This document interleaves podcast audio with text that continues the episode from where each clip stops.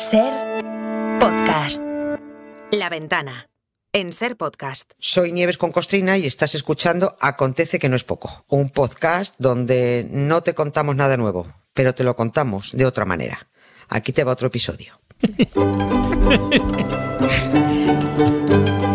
En la ventana acontece que no es poco. Un relato personal de la historia con Nieves con Costrina. Cadena Ser. Vamos allá, Nieves. A ver, mira, hoy hace exactamente una semana nuestro economista Santiago Niño Becerra, que había estado también, nos analizaba lo, lo, cochambrosa que está desde hace años la economía argentina y cómo el futuro se presenta muy complicado tras el plan de choque anunciado por el presidente Milei. Eh, la clave, nos decía Santiago, es ver si consigue o no mantener la paz social. Y claro, aquí como en tantos otros casos, la historia juega un papel determinante. La historia reciente incluso, porque Hoy hace 22 años, el presidente de Argentina tuvo que salir por piernas tras haber puesto en marcha lo que se conoció como corralito. ¿eh? Yo creo que es muy oportuno recordarlo hoy con toda la que está cayendo, Nieves. Además que sí, sí es, una no es una historia antigua, es muy reciente.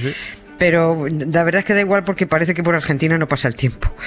A las, eh, fue a las 8 menos 10 de la tarde, hora local de Buenos Aires, aquel 20 de diciembre de 2001, cuando una muchedumbre de porteños concentrados en eh, Plaza de Mayo eh, estaba a pedradas con la policía y la policía a tiros contra, contra ellos, eh, porque estaban exigiendo desde hacía horas el cese inmediato de todo el gobierno. Y, toda esa muchedumbre veía elevarse desde el tejado de la mm. Casa Rosada, la sede, la sede presidencial, pues veía elevarse un helicóptero. Dentro de ese helicóptero, a esa hora, iba llorando el recién dimitido mm. presidente Fernando de la Rúa. Hacía 20 días que el gabinete de la Rúa había tomado una medida económica que provocó pues un, estallido ciudadano, era el corralito. Los argentinos llaman corralito a esas jaulas donde se mete a los bebés para que no se escapen. que nosotros llamamos parque infantil. bueno, pues, bueno, pues eh, tiene más sentido lo del corralito.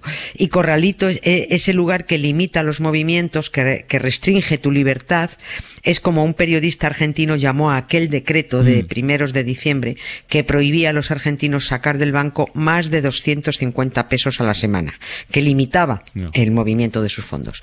Aquellas jornadas de protesta mm, dejaron en Argentina 39 muertos, cientos de heridos, 4.500 detenidos, absoluta ruina, mm, saqueos, fue, aquello fue tremendo.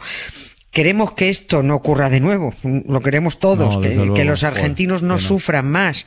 Pero bueno, lo que sí sabemos es que lo han elegido y al menos esta vez van avisados por el líder de ultraderechista que, y parece que han elegido que van a sufrir. Pues ya lo ha dicho, no hay plata. El mundo fue y será una porquería, ya lo sé. En el 506 y en el 2000 también que siempre ha habido chorros, maquiavelos y estafados, contentos y amargados, valores y doble, pero que en el siglo XX es un despliegue de maldad insolente, ya no hay quien lo niegue. No, pero en esto Nieves, como en tantas cosas, para intentar entender por qué se produce algo hay que irse bastante más atrás, ¿eh? porque la, debacle económica argentina no es de hace 10 años ni 15, viene de antiguo esto ya. ¿eh? Eso, viene de casi 100 años atrás. Y cuanto más empeoran las cosas, además, más difícil es arreglarlas.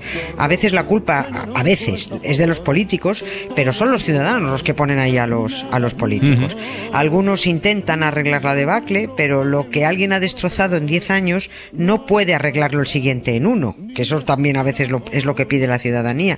Quizás eso le pasó al presidente Fernando de la Rúa, que heredó un desastre económico que venía de muchísimo tiempo atrás, mm. desastre al que contribuyó con muchas ganas su predecesor, el peronista Carlos Menem, el Patillas, y que el gabinete de de la Rúa, que, se encontró con 5 millones de parados, una salvaje economía sumergida, una deuda pública que era, eso era absolutamente de locos, y miles de millones de dólares que perdieron los bancos, pues no supo cómo frenar, cómo evitar el, colapso financiero, salvo con el famoso corralito. no me voy a meter en asuntos económicos porque yo estas cosas, de verdad, tampoco, tampoco entiendo mm. mucho. Eh, además, para que se entienda, las tiene que explicar eh, Javier, Ruiz, ¿no? pero sí, pero sí vamos a hacer un recorrido sencillo, mm. un nivel usuario, digamos, para al menos tener una ligera idea de mm, por lo por lo que han ido pasando los argentinos, que no entienden, el mundo tampoco, cómo es posible que un país tan rico en recursos como el suyo no levante cabeza. Es increíble. Bueno, pues venga, va, ¿dónde arrancamos esta historia? Ah, vamos a arrancar a principios del siglo XX, principios, cuando Argentina era uno de los países más ricos del mundo. Sus ingresos per cápita eran parecidos a los de Francia o Alemania. O sea, era, aquello era una maravilla. Gobernaba el país un, presidente demócrata, un poco tirando a la izquierda y metiendo patas también, mm. claro.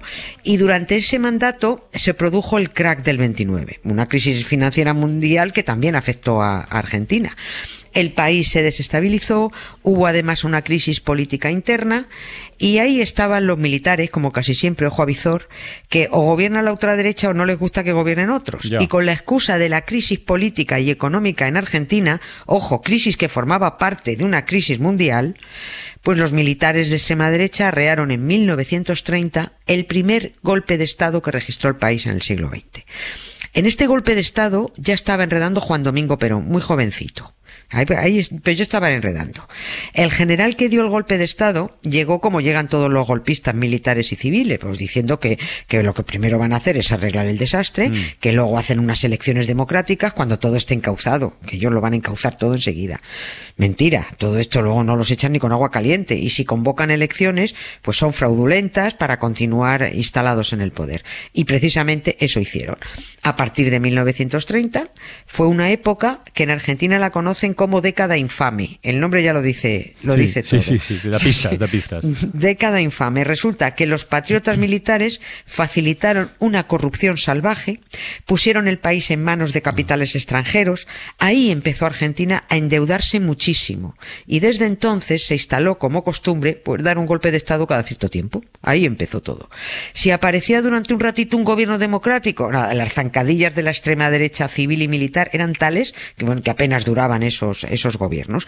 Unos tomaban una decisión económica, venía otro y tomaba la decisión totalmente contraria. Eh, luego llegó Perón, el populismo, eh, los queridos descamisados a los que tanto amaba Evita mientras ella se cambiaba de abrigo de visión tres veces al día, ¿no? Pero ella quería a los descamisados. Pero los argentinos, bueno, pues eso, la querían, con lo cual, pues todo bien para ellos. Don't cry for me, Argentina.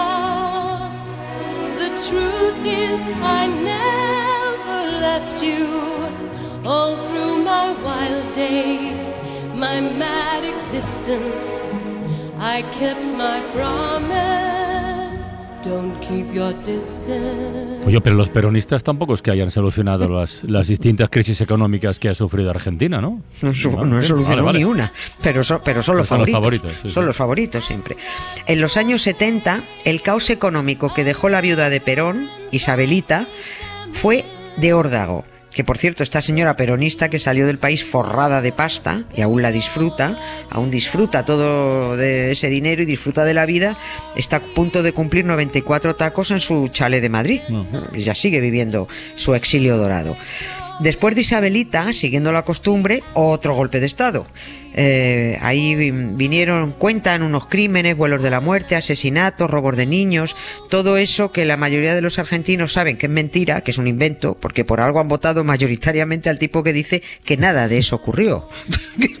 que yo no fue para tanto, en fin. Bueno, pues se debe, parece que los argentinos tampoco lo creen.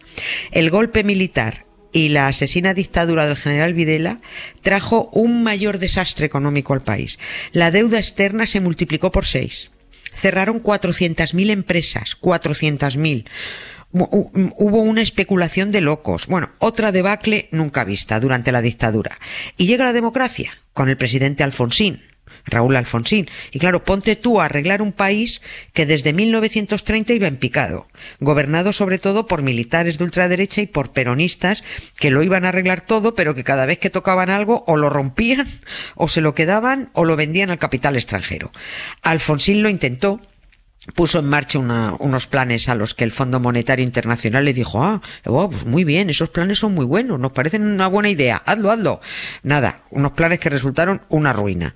Eh, tú si quieres salir de una crisis, nunca le preguntes al FMI.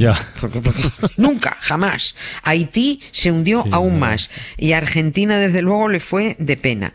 Conclusión, que Alfonsín se fue y como los argentinos vieron que no les arregló 50 años de desastre en 5 años, dijeron, pues venga, que vuelvan los peronistas. Y llegó Carlos Menem, de las patillas, ¿no? A finales de los 80, a principios de los 90, fue ahí, ¿no? Si no calculo mal, fue esa época, ¿verdad? Sí, en el 89. Ah. Llegó en el 89 ah. con grandes ideas económicas, o lo que viene a ser lo mismo, pan para hoy y hambre para, para mañana. Paridad del dólar y el peso puso. Uy, qué alegría, dijeron todos, qué bien. Un peso vale un dólar y un dólar vale un peso. Y ahí se acabó la discusión. Oye, y parece que la inflación se frenó. Milagro del patillas, decían. Viva el peronismo. ¿Y qué era lo que no se veía? Lo que no se veía era que para mantener esa paridad del dólar y el peso mm. hacía falta que entrara mucho dinero al país, mucho, mucho dinero. ¿Y cómo conseguir que el dinero no parara de fluir? Privatizando los servicios públicos, privatizando las empresas estatales, que es una bonita forma de dejar a la ciudadanía más desgraciada sin los servicios más, mm. más esenciales. Y se pidieron más préstamos al Fondo Monetario Internacional y se duplicó la deuda externa. Y lo más bonito de todo con, con ese gobierno peronista eh, que gran parte del dinero de las privatizaciones fue a parar a políticos y funcionarios corruptos. Bueno, de hecho, el propio Menem, ¿no? Se enfrentó a varias causas por, por corrupción. Muchas. En total, no sé si tenía 12 o 13 y un parte de ellas por corrupción y otras por otra cosa. Cuando se fue, dejó a Argentina privatizada, endeudada y, y empobrecida totalmente. Así entró el país en el año 2000 y el siguiente presidente heredó una situación a la que calificar de calamitosa pues se queda se queda muy corto. Fernando de la Rúa intentó tomar medidas bien intencionadas, pero impopulares o que no funcionaban, pero es que cuando el desastre es absoluto no lo arreglas en un mm, año, no, lo arreglas en cinco y no lo arreglas en diez. El ciudadano exigía soluciones inmediatas a un caos económico y político que arrastraban desde hacía 70 años. La gente corrió a sacar su dinero de los bancos, querían sacar dólares, no pesos, porque como era una paridad, yo quiero dólares, no pesos, nada. El sistema financiero iba a colapsar, iba, iba a reventar. Y el gobierno prohibió que se sacaran más de 250 pesos a la semana. Eso fue el, el, mm, corralito. corralito. De la Rúa dimitió aquel 20 de diciembre y desde entonces todos peronistas. Pero Argentina sigue sin levantar cabeza y dadas las circunstancias, pues se puede presentar Bob Esponja a las elecciones que lo van a votar. Da igual. Los peronistas en Argentina son como los borbones. Es un boomerang que vuelven siempre para fastidiarla. Así que nos sumamos al deseo que el otro día expresó el fantástico actor Ricardo Darín cuando en Valencia presentando una obra. Lo que acaba de llegar a Argentina, dijo, va a ser vertiginoso. Esperemos que no sea peligroso.